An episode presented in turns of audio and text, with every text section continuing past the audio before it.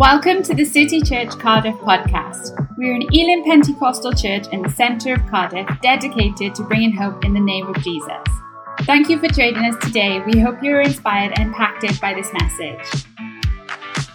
Well, today we're continuing in our sermon series, Just Like Jesus, where we're walking slowly through Jesus' words in Matthew 5 to 7, the Sermon on the Mount. We're taking our time to explore when Jesus talked about what it looks like to be a disciple, what the character and behavior is of somebody who follows Jesus. And as we're allowing Jesus' words to speak to us and to shape us, we're growing in what it means to be just like Jesus. You know, when we've made a commitment to Jesus, we're not just saying that we believe in Jesus, we're saying that we're following him, that we're giving every aspect of our lives to him. It's about being his disciple, about following him and doing the things that he did. We were made in the image of God. And as those that follow Jesus, we're made to become more and more like him, to develop Christ likeness, to become who we were always meant to be, which is just like Jesus. So we're carrying on in Matthew chapter 5, reading from verses 27 to 30 today. You have heard that it was said, You shall not commit adultery. But I tell you that anyone who looks at a woman lustfully has already committed adultery with her in his heart. If your right eye causes you to stumble, gouge it out and throw it away. It's better for you to lose one part of your body than for your whole body to be thrown into hell. And if your right hand causes you to stumble, cut it off and throw it away. It's better for you to lose one part of your body than for your whole body to go into hell. So these verses begin with the second of the six antitheses that Jesus states in Matthew 5 that you have heard it said, but I tell you. You remember the first antithesis that Jesus said in this group was when he talked about murder and anger, and we explored that in a sermon a few weeks ago. These statements are Jesus bringing a, uh, an expansion or even a, a redefinition to what the Pharisees were teaching at the time. Now, remember, these statements aren't Jesus doing away with the law. Jesus didn't come to abolish the law, but to fulfill the law. And so when Jesus said, You've heard it said, when it was said, You shall not commit adultery, he's referring to the law, the seventh commandment. But then he brings this radical redefinition. You see, what had happened here is that the Pharisees and the scribes, they'd followed the letter of the law. They taught that if you don't commit the physical act of adultery, if you don't have sex with somebody who's not your spouse, then you're righteous. You've obeyed the law.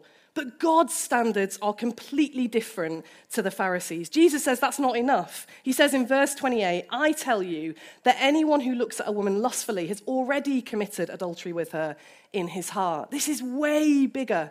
You see, the law had been interpreted as you can think what you want. You can imagine what you want. You can let your mind wander as far as you want, as long as your physical body doesn't break the law, as long as your physical body refrains from doing what you're not supposed to do.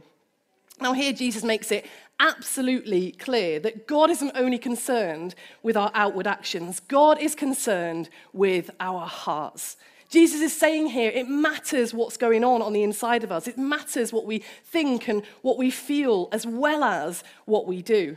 Now, whereas other people may only see what's going on on the outside, God can see our hearts. He knows everything about us. He knows every thought and feeling and disappointment and desire, and He's concerned with the state of our hearts. You know, too often you hear stories, don't you, of famous people who are surrounded by admirers and have all the material wealth that they want, but they're utterly depressed inside. Or people who are really successful and seem to achieve so much, but they're racked with self doubt and low self esteem.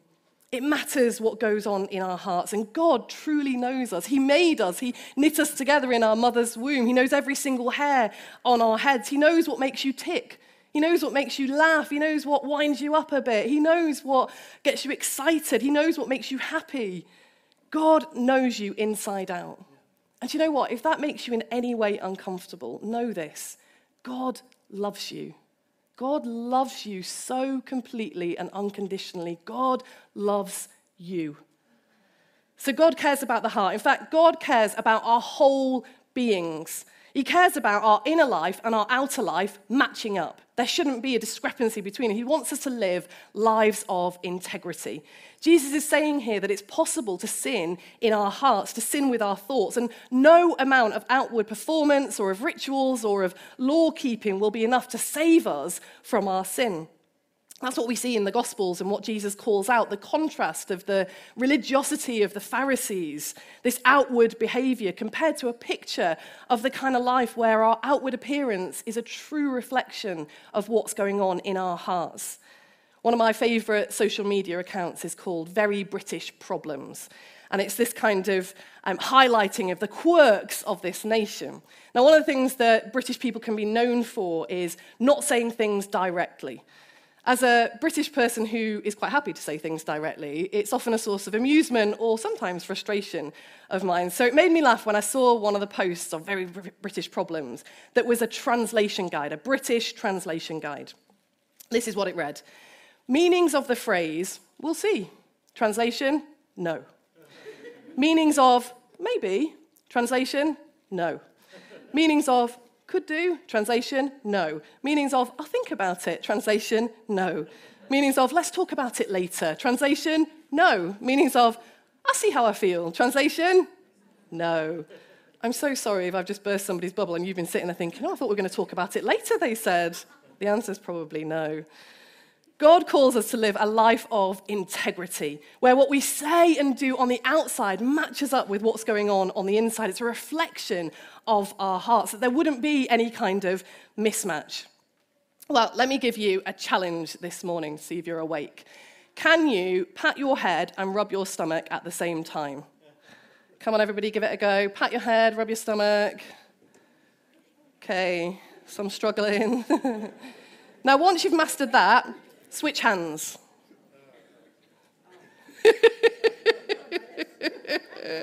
this is so fun to watch. it's hard to get your two hands to do two different things at once, isn't it? Well, it's even harder to try and act one way while your heart is saying something completely different. Now, the problem when there's a mismatch, when we reduce things to following rules outwardly but not having our hearts transformed, is well, firstly, it's really, really hard. But secondly, it leads to the kind of thinking that says that God is in some way withholding from us, that he's kind of spoiling our fun, that he's kind of, you know, telling us to stop our natural desires. Of course, this is what happened in the Garden of Eden. It tells us where that leads. The fall happened and sin was introduced. And it started with the lie of the serpent saying, God is withholding from you. God knows that if you eat of that tree, well, then your eyes will be opened and you'll be just like God. And so instead of the lie that God is somehow withholding the best stuff from us, we can know the truth that God's way is better. God's way is better. And He loves us so much that He doesn't expect us to just try really, really, really hard to do the right thing and follow His ways. Instead, He gives us a new heart. He gives us the gift of the Holy Spirit to live within us, to help us to follow His will and His ways, to get rid of the stuff in our hearts that doesn't belong, and instead to fill our hearts with God's ways. And that's what happens when we spend time in God's presence. He keeps on filling us with His truth and with His love and with His goodness and with His ways. God gives good gifts. God is generous and kind and loving and faithful, and He gives good gifts. And he's given us the gifts of sexual attraction and fulfillment to use in his way, which is in the context of marriage.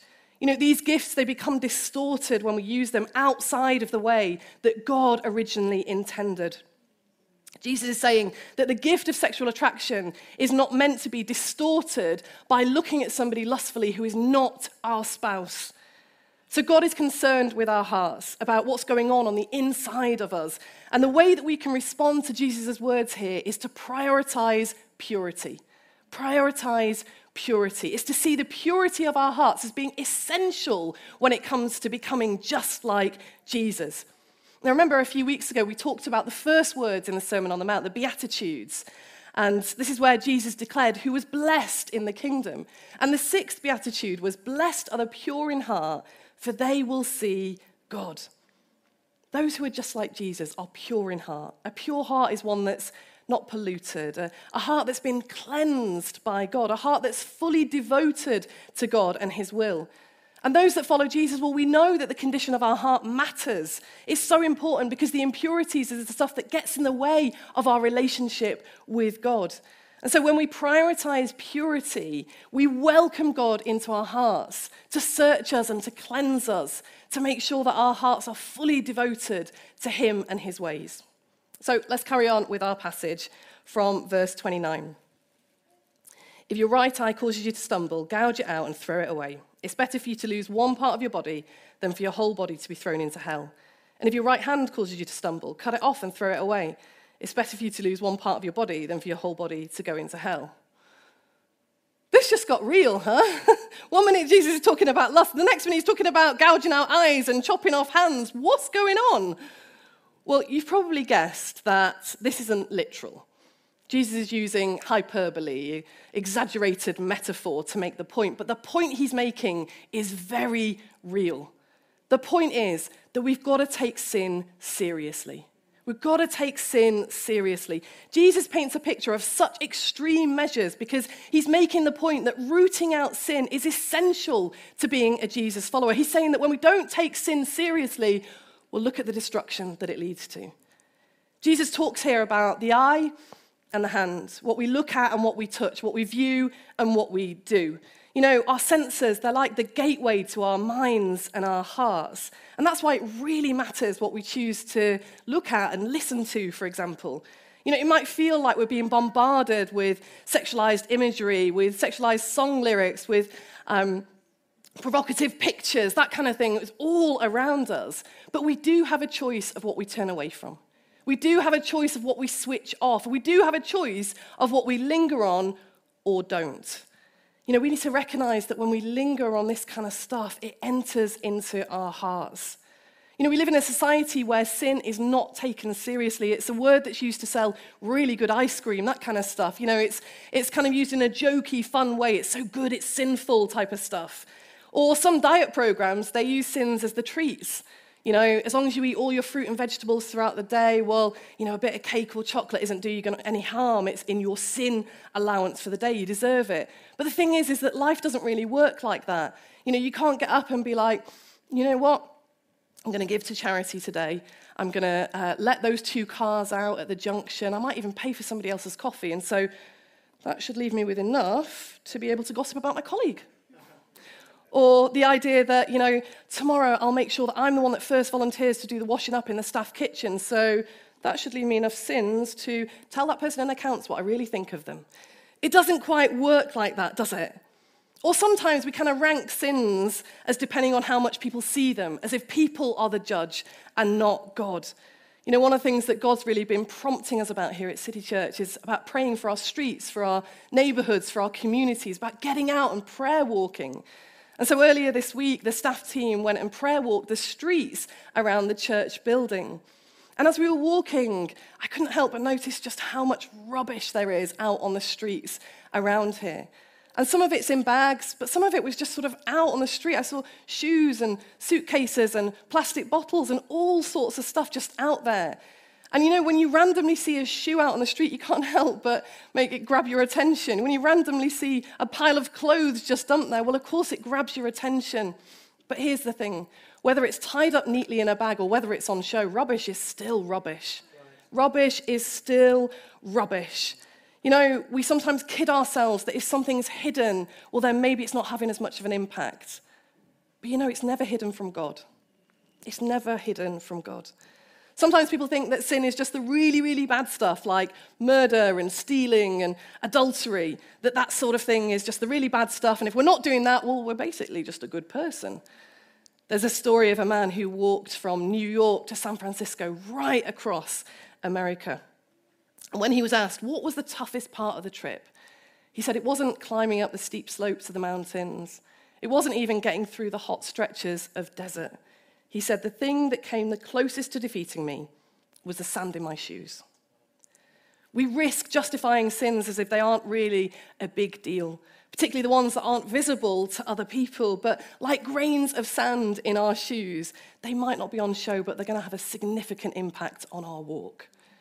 These verses, they show us that God takes sin seriously. That sin is not harmless or not a big deal in some way, but that sin leads to destruction. James 1:15 Then after desire has conceived it gives birth to sin and sin when it's full grown gives birth to death. So Jesus takes sin seriously and also takes seriously our responsibility to deal with sin. Jesus said, If your right eye causes you to stumble, gouge it out. If your right hand causes you to stumble, cut it off. What he doesn't say is, if the way that woman is dressed causes you to stumble, make sure she covers up a bit more. What he doesn't say is, if the way that guy looks causes you to stumble, make sure he's just not invited to the meetings that you're in. Jesus is clear that the responsibility for our own sin lies firmly with us.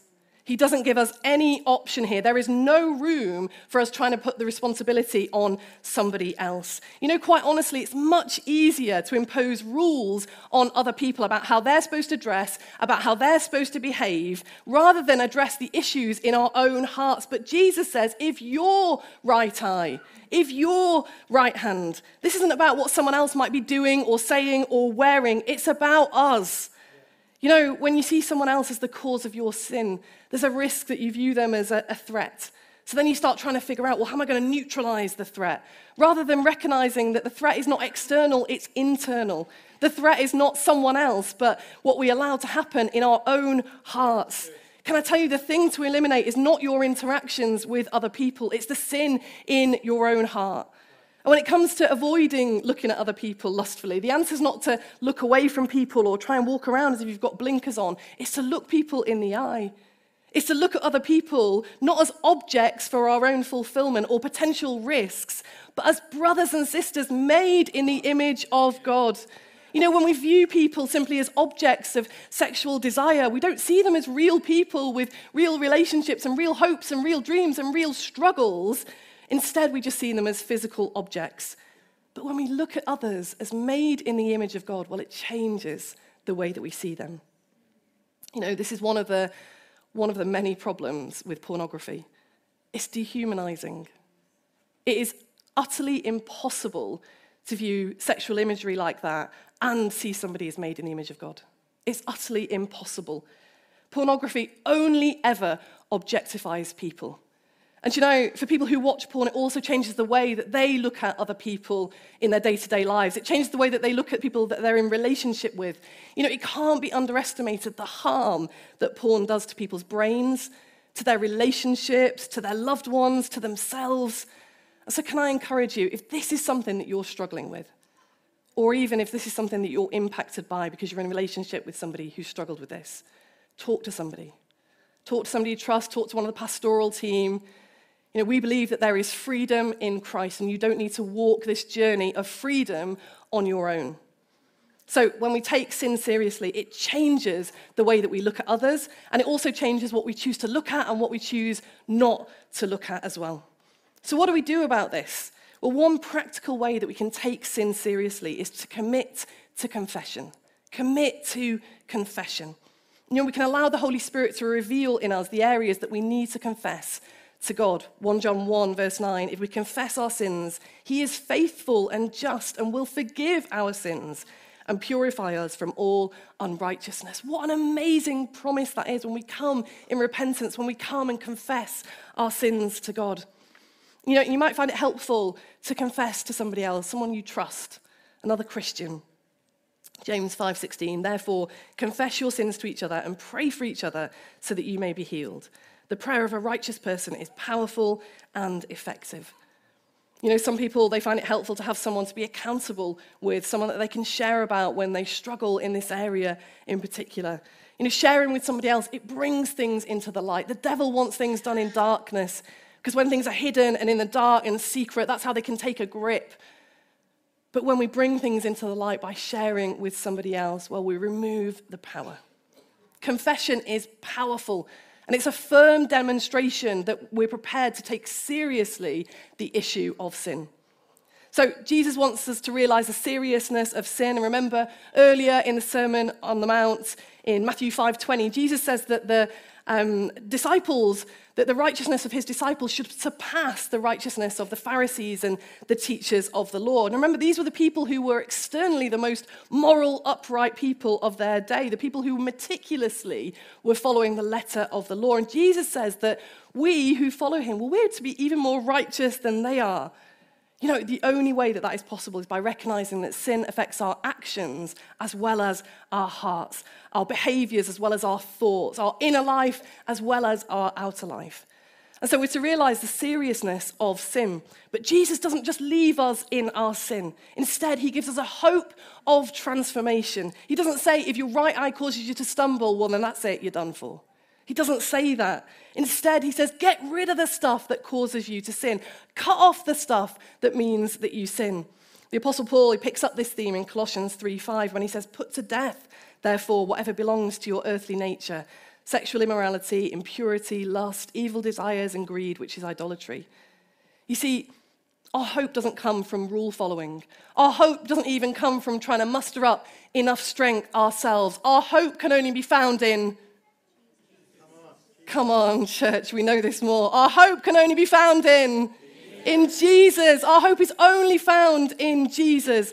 You know, not only does Jesus tell us here that it's possible to resist lust, but he says it's essential if we want to walk in life and not death, if we want to walk in the light and not in darkness.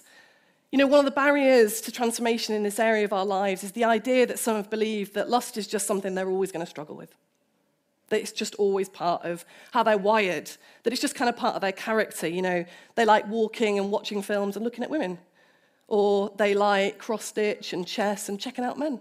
You know, it's just kind of part of their character, it's a hobby almost. Now, here's the problem with this way of thinking. If you think it's just how you're wired and it's kind of a natural part of how you were made, then this means that God made a mistake. Because it's clear here in this passage that Jesus considers looking at somebody lustfully who is not our spouse is a sin, and he takes this sin seriously. So if you think you're wired to do that kind of thing, then what does it say about how God created you? But I don't believe that God makes mistakes, and I believe that we're made in his image. Theologian Scot McKnight says the brain is wired for both sexual pleasure as well as for sexual fidelity and rugged, faithful commitment. It's not either or, it's both and. Sexual pleasure within commitment and faithfulness. You know, or maybe you've recognized, well, it's not how you're wired, but because of the kind of fallen nature of humanity, well, lust is something that some people just always struggle with for the rest of their lives. But the problem with this way of thinking, it denies that God can deal with this kind of sin, as if the Holy Spirit can address when we've got unforgiveness in our hearts or hatred or anger. But when it comes to lust, well, it's just a bit stumped. You know, I don't believe that God looks at any sin and goes, don't know what we're going to do about that then. Jesus didn't die on the cross and rise from the dead for some of our sin, but all of our sin. And maybe somebody needs to hear that this morning that Jesus broke the power of sin. We are no longer slaves to sin. We live in freedom because Jesus has paid the price for our freedom. It was for freedom that Christ set us free. There is nothing impossible for God. There is nothing beyond God's redeeming power, including our sexual attraction and desire. Author of The Great Sex Rescue, Sheila Gregoire wrote We're not to fight a perpetual battle, we're to win the battle. Sexual sin can feel like a thick chain that ties us down, but we're called to put lust to death and live in freedom. And we can so there is hope of transformation in this area of our lives when we partner with God. Now, if we're going to see transformation in this area, whether it's in your own life or in the lives of others, I think we need to believe for better. Believe for better. Why don't you turn and say to somebody else, believe for better? Believe for better. Let's not settle for thinking that life is just meant to be lived in this permanent state of struggle with this. Let's believe for better. Let's believe for God's way. Let's not fall for the lies that this sex saturated culture tells us that human beings are just made this way. Let's believe for better. Let's believe for God's way. Let's not fall for the lies that says, well, once our kids are exposed to this kind of stuff, well, that's it, they're lost down a track. Let's believe for better. Let's believe for God's way. And if somebody comes to you and confesses their sin in this area, you need to believe for better for them in their life. If you are struggling with a thought process or a habit in your own life, believe for better in your own life. If you know somebody else who is wrestling and struggling, believe for better for them. Believe for better because God's way is better. God loves you way too much to leave you where you are. And He's the God of transformation, the one who breaks the chains of sin, the one who destroys the enemy's scheme, the one who gives us the power to overcome. You know, in these verses in Matthew chapter 5, we see that God has a concern for the heart. That it's important what goes on on the inside of us, what we think about and what we feel. God wants us to live lives of integrity where our inner life and our outer life are matched up. You know, the way this truth can impact our lives is when we prioritize purity. We prioritize purity by knowing that God sees our heart and allowing Him to come and cleanse us from the inside out. And we see in these verses as well the seriousness of sin. Jesus doesn't just brush away certain sin or give a bit of a wink to it as if it's no big deal. He takes it so seriously that he says that we're to cut out what causes us to sin. We're to take responsibility for our sin and to keep our focus on what we need to do. And the way this truth can impact our lives is by committing to confession, to spending time re- repenting to God and confessing to God. And we can also confess to other trusted Christians, somebody that we trust and know. Uh, and maybe we can uh, have accountability with us to help move forward. And thirdly, in these verses, we see that there is hope of transformation. That Jesus doesn't just leave people in their struggles. That Jesus doesn't just say, well, that's it, this is how it's always going to be. That when we've committed to following Him and spending time with Him, He transforms us from the inside out. But we need to believe for better and not get stuck in this cycle of thinking that this is how it's always going to be and nothing will ever change. God's way is better. So let's commit to following His way as we become just like Jesus. Can I invite you to stand? We hope you are encouraged by today's message. To find out more, visit our website at citychurchcardiff.com or find us on social media.